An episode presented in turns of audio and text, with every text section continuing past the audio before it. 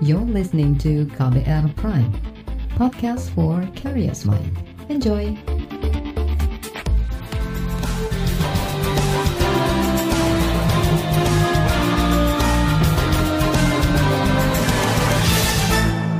Halo saudara, senang sekali kami bisa menyapa Anda kembali dalam program KBR Sore untuk edisi awal pekan, Senin 3 Agustus 2020.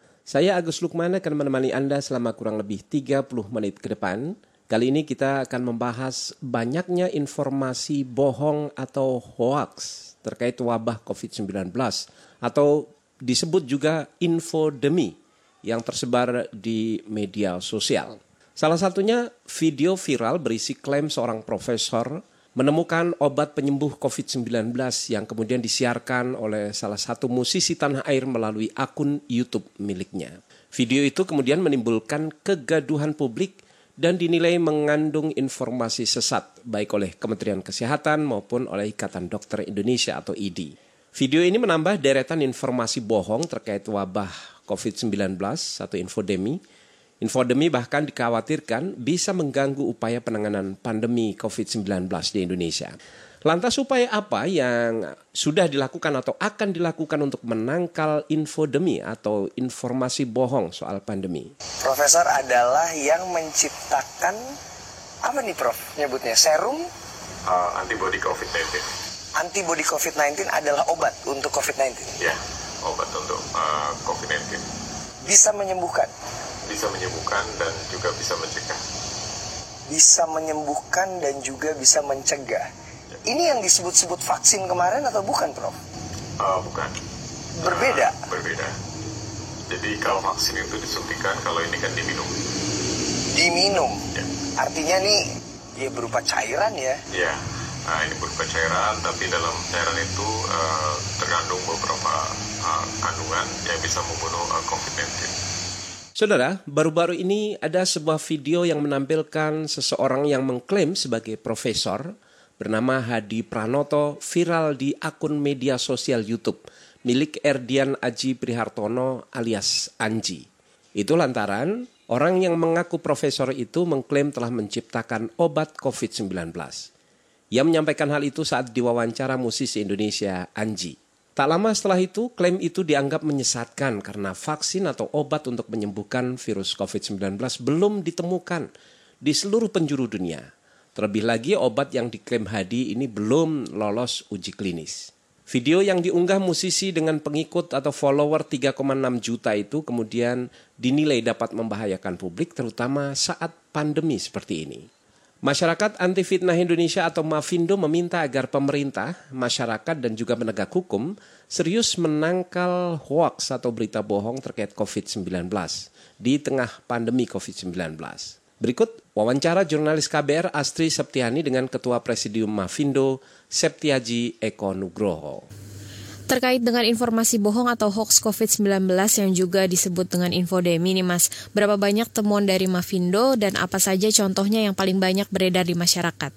Ya, eh, sampai hari ini kita mencatat ada 544 hoax yang beredar di media sosial eh, orang-orang Indonesia dan juga di beberapa situs-situs online ya yang ada di Indonesia. Bervariasi ya. Jadi ada hoax yang terkait dengan isu pencegahan dan pengobatan. Nah, ini juga termasuk yang kemarin video yang sempat rame ya di salah satu kanalnya seorang artis itu. Uh, itu terkait dengan isu bahwa suatu ramuan itu bisa mengobati COVID-19 ya, padahal belum jelas uh, buktinya gitu. Nah, uh, ini yang paling banyak memang terkait dengan isu pencegahan dan pengobatan. Kemudian juga diikuti dengan isu-isu yang lain ya, seperti misalnya isu-isu yang terkait dengan apakah suatu lokasi itu kejadian uh, COVID atau tidak gitu ya. Dan juga yang mungkin perlu kita uh, waspadai adalah isu-isu yang saling terhubung uh, dan menjadi sebuah ekosistem teori konspirasi. Nah, ini yang uh, berpotensi berbahaya seperti contoh isu-isu terkait dengan bahwa rumah sakit dan tenaga kesehatan itu membisniskan COVID-19. Jadi pasien-pasien yang masuk ke rumah sakit itu dianggap mereka sebenarnya tidak terkena COVID-19 tetapi di-COVID-kan supaya rumah sakit dan dokter itu bisa mendapatkan insentif yang besar gitu. Kemudian yang lain-lain uh, ada informasi yang uh, terkait dengan COVID tetapi dibumbui dengan sentimen sara. Jadi misalnya uh, teori konspirasi bahwa COVID-19 ini didesain supaya orang menjauhi tempat ibadah, supaya orang uh, tidak uh, datang, tidak mengikuti pembelajaran di uh, madrasah atau di tempat-tempat uh, pembelajaran agama gitu. Kemudian bagaimana dampaknya hoax COVID-19 ini terhadap masyarakat saat ini, Mas? Oh iya, sangat-sangat berpengaruh. Teori konspirasi dan infodemi atau atau secara global ini adalah uh, infodemi. Ini mampu menggerakkan masyarakat mengambil keputusan yang salah secara berjamaah gitu ya dan itu bisa bisa mengganggu atau bisa menghambat upaya pemulihan akibat pandemi ini.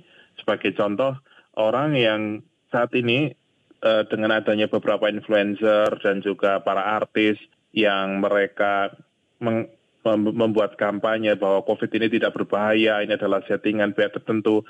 Uh, mereka kan punya banyak pengikut yang kemudian mulai mereka rame-rame menganggap atau menyepelekan wabah ini gitu. Dan ini kelihatan misalnya uh, ada demo di di waktu itu di suatu wilayah mereka demo rame-rame tanpa menggunakan masker misalnya. Ini kan adalah hal yang sangat bertentangan ya dengan narasi yang sedang dibangun oleh uh, pemerintah uh, dan otoritas penanganan COVID-19 ini, yaitu uh, bagaimana seharusnya kalau kita ingin segera keluar dari pandemi ini ya kita harus patuh dengan protokol kesehatan gitu. Tetapi narasi-narasi hoax dan konspirasi ini kebanyakan itu mengarah kepada ajakan-ajakan supaya masyarakat itu pertama mempertanyakan ya tentang masalah masker gitu ya sehingga se seolah kita nggak perlu pakai masker kok gitu. Wong sebenarnya nggak nggak pakai masker juga nggak apa-apa. Ini penyakitnya kayak flu biasa. Atau misalnya yang ini juga bisa berdampak serius ini terkait dengan isu vaksin.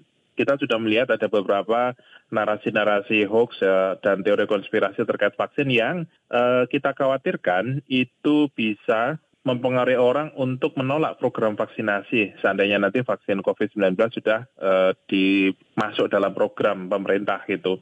Ini kan suatu hal yang sangat uh, membahayakan publik ya karena uh, vaksin ini adalah salah satu bentuk hal yang penting sekali untuk kita lakukan ya sebagai langkah yang yang penting ya dalam dalam upaya memerangi uh, pandemi ini. Kemudian juga isu-isu lain terkait dengan isu sara yang kemudian juga uh, bisa mengarah kepada uh, saling perseteruan ya di antara masyarakat yang berbeda uh, agama dan ras di Indonesia. Itu, Mbak. Terakhir soal penegakan hukum terkait hoax COVID-19 ini seperti apa, Mas? Apa yang harus dilakukan oleh penegak hukum? Ya, penegakan hukum adalah hal yang saya rasa perlu dilakukan khususnya menyangkut konten-konten yang dampaknya bisa membahayakan publik. Jadi eh, saya, kami termasuk mendukung upaya dari PBID ya Ikatan Dokter Indonesia yang meminta supaya kepolisian ikut uh, turun tangan uh, menangani seperti isu obat COVID yang disampaikan oleh profesor yang sepertinya Profesor Abal-Abal kemarin ini. Uh, dan saya rasa yang diprioritaskan adalah dampaknya ya. Jadi penegak hukum itu mungkin bisa fokus kepada aktor-aktor uh, atau uh, hoax-hoax yang memang dia uh, dampaknya bisa uh, signifikan. Bisa dilihat dari uh, jenisnya dan juga dari viralitasnya. Jadi kita berharap bahwa salah satu upaya itu selain penegakan hukum itu juga kami berharap bahwa pemerintah uh, dan khususnya otoritas terkait dengan penanganan pandemi ini ini juga lebih memperbanyak komunikasi dengan publik ya. Jadi tidak hanya sekadar satu arah gitu ya, tidak sekadar hanya memberikan narasi atau memberikan instruksi gitu, tapi juga mendengarkan gitu. Apa sih isu yang mereka istilahnya yang masyarakat sedang diperbincangkan, apa menjadi concern dari masyarakat itu harus didengar gitu. Dan saya lihat ini masih agak kurang gitu ya. Dan itu sebenarnya bisa dilakukan untuk bisa meredam hoax-hoax ini gitu. Itu tadi Ketua Presidium Mavindo Septiaji Ekonugroho. Dan saudara KBR sore akan jeda sejenak. Di bagian berikutnya kita akan simak reaksi wakil rakyat di DPR terhadap video viral klaim obat COVID-19 oleh Hadi Pranoto yang diunggah oleh musisi Anji. Kami segera kembali. You're listening to KBR Pride, podcast for curious mind. Enjoy!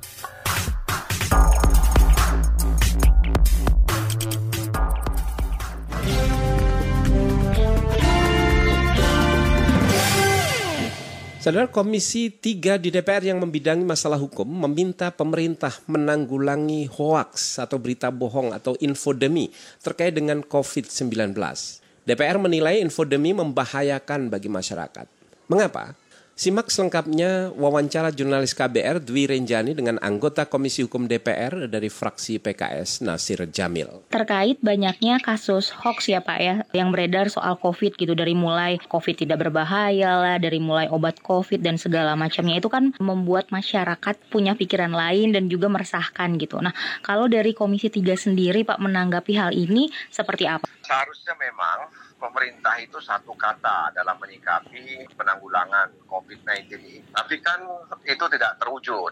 Sehingga kemudian antara satu menteri dengan menteri lainnya dan antara presiden dengan para pembantunya kadang itu tidak sinkron. Jadi saya melihat pemerintah itu ambigu dalam menanggulangi mm-hmm. ya pembentukan pembubaran satuan gugus tugas yang diketuai oleh Doni Munardo, mm-hmm. lalu kemudian ada pembentukan komite.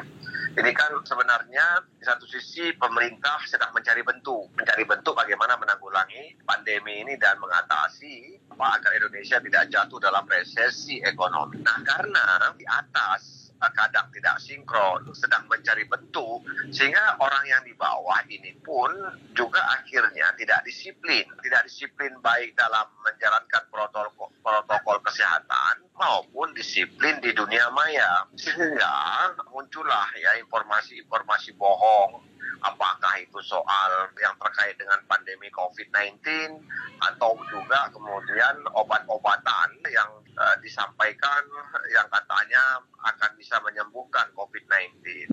Nah, jika begitu, apa sebetulnya upaya yang harus dilakukan oleh pemerintah, Pak? Nah, oleh karena itu uh, pemerintah seharusnya lebih banyak ya menggunakan medium-medium komunikasi untuk mengedukasi masyarakat terkait bagaimana mereka mengatasi ini. Jadi ya di satu sisi begitu ada semacam ketidakpercayaan ya kepada pemerintah sehingga kemudian mereka pun ya mencoba untuk menyampaikan unek-uneknya bahkan ya karena ruang media sosial itu adalah ruang yang hampa tidak ada yang mengawasi sehingga kemudian ya orang bebas itu melemparkan informasi apa pun ya apalagi kalau dia menggunakan akun-akun yang terselubung atau anonim. Mm-hmm. Nah oleh karena itu uh, saya pikir Menko Polhukam dengan para kementerian di bawahnya ya, harus mencermati ini dan bisa mengatasi karena tentu saja ada saja orang-orang yang berusaha untuk mengambil keuntungan Lalu apakah ada upaya dari Komisi 3 begitu Pak berkoordinasi mungkin dengan lembaga-lembaga yang memang terkait seperti BIN atau BSSN atau mungkin pemerintah sendiri dan kepolisian seperti itu? Ya sebenarnya tanpa harus koordinasi pun Presiden itu kan sudah memberikan arahan dalam pandangan saya. Tinggal bagaimana memang Menko Polhukam harus lebih aktif hmm. untuk membantu presiden bagaimana mengatasi. Jadi sayang memang ketika kita punya badan cyber, kita punya badan intelijen, lalu kemudian badan-badan ini seolah-olah tidak tajam untuk memilah dan uh, memotong informasi-informasi yang bohong tersebut. Nah, karenanya memang ini resiko ya, resiko di mana kita punya negara yang luas, penduduk yang banyak, lalu masih minim edukasi dan literasi sehingga ya mereka memanfaatkan melemparkan berita-berita bohong seperti itu. Jadi sudah saatnya Kementerian Koordinator Polhukam beserta para kementerian dan lembaga yang ada di bawahnya ya sekali lagi segera mengambil inisiatif dan juga kemudian bagaimana peran pemerintah di daerah untuk mengedukasi. Itu tadi perbincangan jurnalis KBR Dwi Renjani dengan anggota Komisi Hukum DPR Nasir Jamil. Di bagian berikutnya, Saudara Ikatan Dokter Indonesia IDI meminta agar masyarakat tidak mempercayai klaim-klaim yang disampaikan Hadi Pranoto terkait dengan cairan antibodi COVID-19 yang belakangan ini viral di media sosial. Kami akan hadirkan informasi selengkapnya sesaat lagi. You're listening to KBR Pride, podcast for curious mind. Enjoy!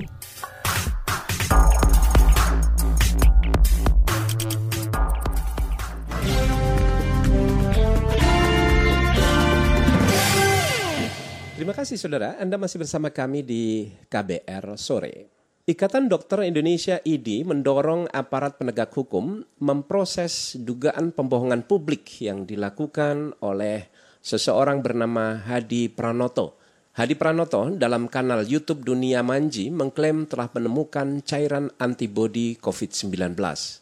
Berikut petikan wawancara jurnalis KBR Mutia Kusuma dengan Ketua Biro Hukum Pembinaan dan Pembelaan anggota Ikatan Dokter Indonesia IDI Nazar. Pernyataan Hadi Pranoto yang mengklaim telah menemukan cairan antibodi COVID-19 dalam akun YouTube Dunia Manji. Apa dampak dari klaim itu terhadap uh, tenaga kesehatan maupun masyarakat luas? Sampai hari ini kami tidak atau belum menemukan tercatatnya beliau ini sebagai anggota ID. Hadi Pranoto sebagai ilmuwan atau uh, sebagai dokter ada, tapi jelas-jelas tidak sama wajah, postur, dan suaranya dengan yang mudah ramai di YouTube itu. Oke. Okay. Oke. Okay? Uh, jadi itu dulu. Ya, walaupun kami terus menerus, apalagi dari saya sebagai Ketua Biro Hukum dan Pembelaan anggota ID pusat itu bertanggung jawab untuk melacak itu. Kita masih terus anggota kami mencari jangan-jangan memang ada hubungannya dengan ID. Tapi sampai sekarang kami belum menemukan itu. Itu dulu. Ataupun masyarakat ilmuwan itu menyadari benar bahwa untuk menemukan formula apakah itu untuk pengobatan, apakah itu untuk ketahanan tubuh, antibodi dalam hal ini kan beliau itu menyebutnya sebagai antibodi. Itu kan perlu serangkaian penelitian tanpa makhluk hidup. Hmm. Itu seorang tiga empat penelitian di laboratorium.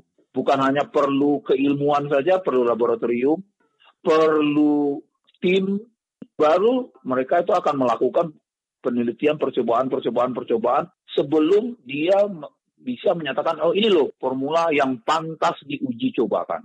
Kalau itu lalu dilakukan verifikasi dan lalu ada tim yang mengassessment tersendiri tentang obat atau alat yang akan diuji cobakan, itu mesti ada legalisasi dari mereka. Hmm. Baru nanti boleh dilakukan penelitian lanjutan. Setelah itu baru boleh dia mengajukan untuk dilakukan uji coba terhadap orang sukarelawan yang sudah diberi pemahaman, yang bersedia untuk menjadi tempat uji coba. Apakah dari IDI akan mendorong agar ada penegakan hukum atas dugaan pidana? Oh iya, jadi saya juga sampaikan waktu waktu membuat apa namanya rekaman untuk uh, beberapa stasiun TV itu saya sampaikan di sini harusnya segera penegak hukum kita dan ID siap bekerjasama dengan mereka itu untuk melokalisir ini, melokalisir dulu, kemudian baru melacak orang ini. Udah tugas keamanan itu. Itu yang paling penting. Tapi yang paling ber, bermakna sekali dikerjakan itu sekarang itu adalah masyarakat tidak perlu mendengarkan itu, kemudian masyarakat lebih berfokus kepada apa-apa yang sudah diarahkan oleh Departemen Kesehatan dan gugus tugas percepatan penanganan pandemi ini. Itu tadi perbincangan jurnalis KBR Mutia Kusuma dengan Ketua Biro Hukum Pembinaan dan Pembelaan anggota Ikatan Dokter Indonesia IDI Nazar.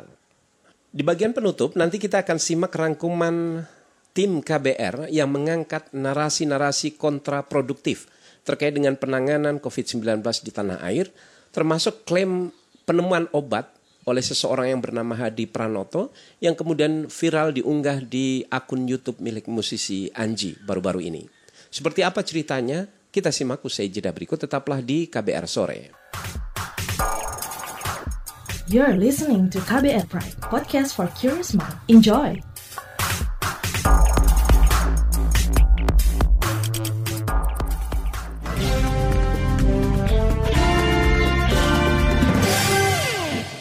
Inilah bagian akhir dari KBR sore. Saudara, perbincangan publik di Indonesia soal COVID-19 dipenuhi beragam narasi, mulai dari kepanikan, kabar bohong, hingga konspirasi.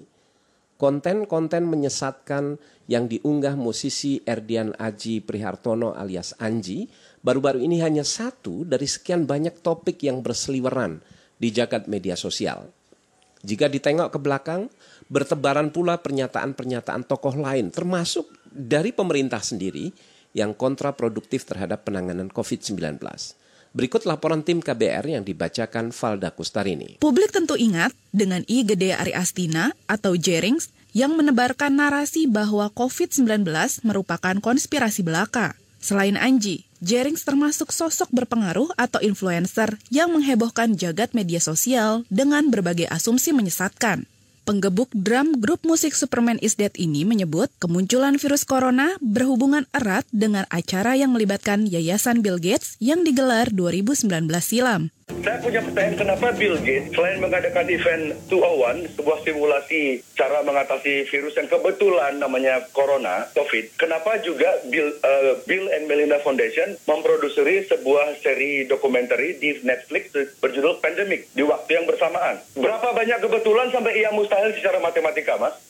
Ucapan Jerengs ini terbilang menyesatkan karena belum bisa dibuktikan kebenarannya. Meski ia berkilah, pernyataannya itu berdasarkan riset dari jurnal di internet. Narasi kontraproduktif terhadap ancaman COVID-19 tak hanya bersumber dari influencer atau masyarakat umum. Jika dirunut ulang, pemerintah juga kerap memproduksi pernyataan blunder atau cenderung meremehkan ancaman virus. Menteri Kesehatan, Terawan Agus Putranto misalnya, pernah menyangkal keberadaan virus corona. Sanggahan ini untuk menanggapi prediksi peneliti dari Universitas Harvard, TH Chan, tentang COVID-19 di Indonesia. Itu namanya menghina Peralatan kita makanya kemarin difixkan dengan duta besar Amerika, memang kita menggunakan dari Amerika kitnya. Silahkan, mereka dari WHO pun kita persilahkan, juga dari Amerika kita persilahkan juga untuk ikut melihat prosesnya dengan alat yang mereka punya. Tak lama setelah bantahan Menteri Terawan, virus corona Indonesia melaporkan kasus pertamanya pada bulan Maret 2020.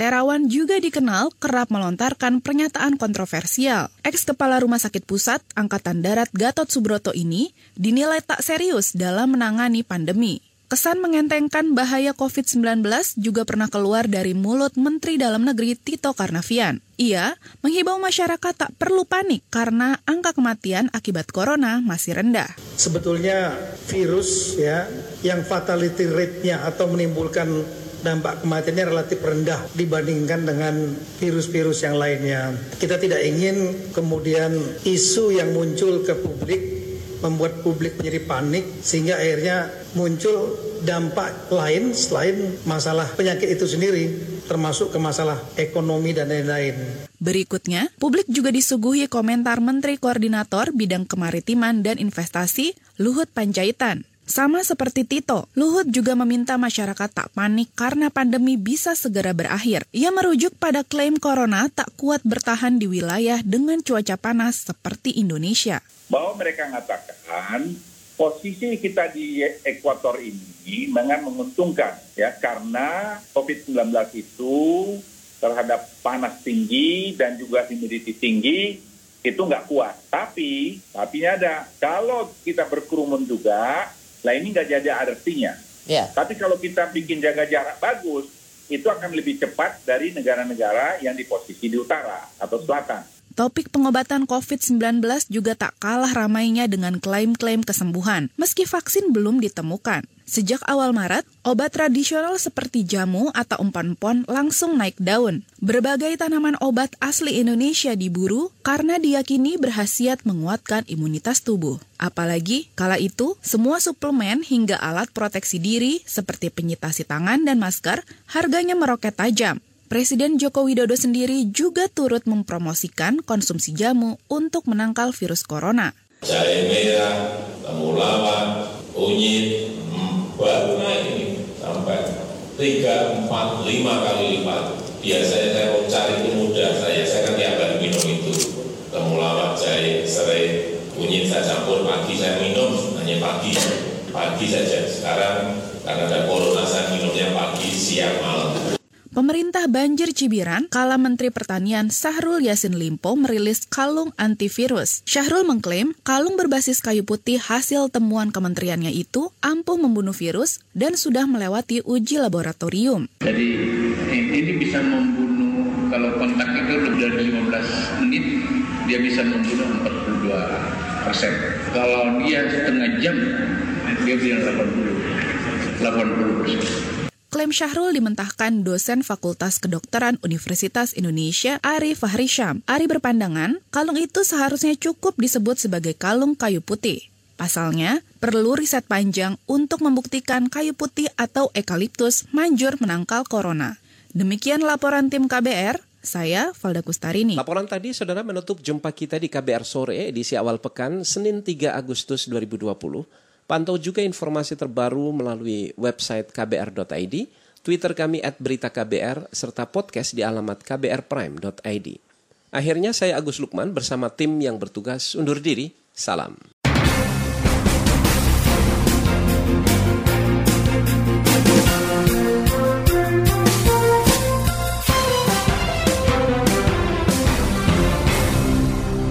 KBR Prime, cara asik mendengar berita. KBR Prime, podcast for curious mind.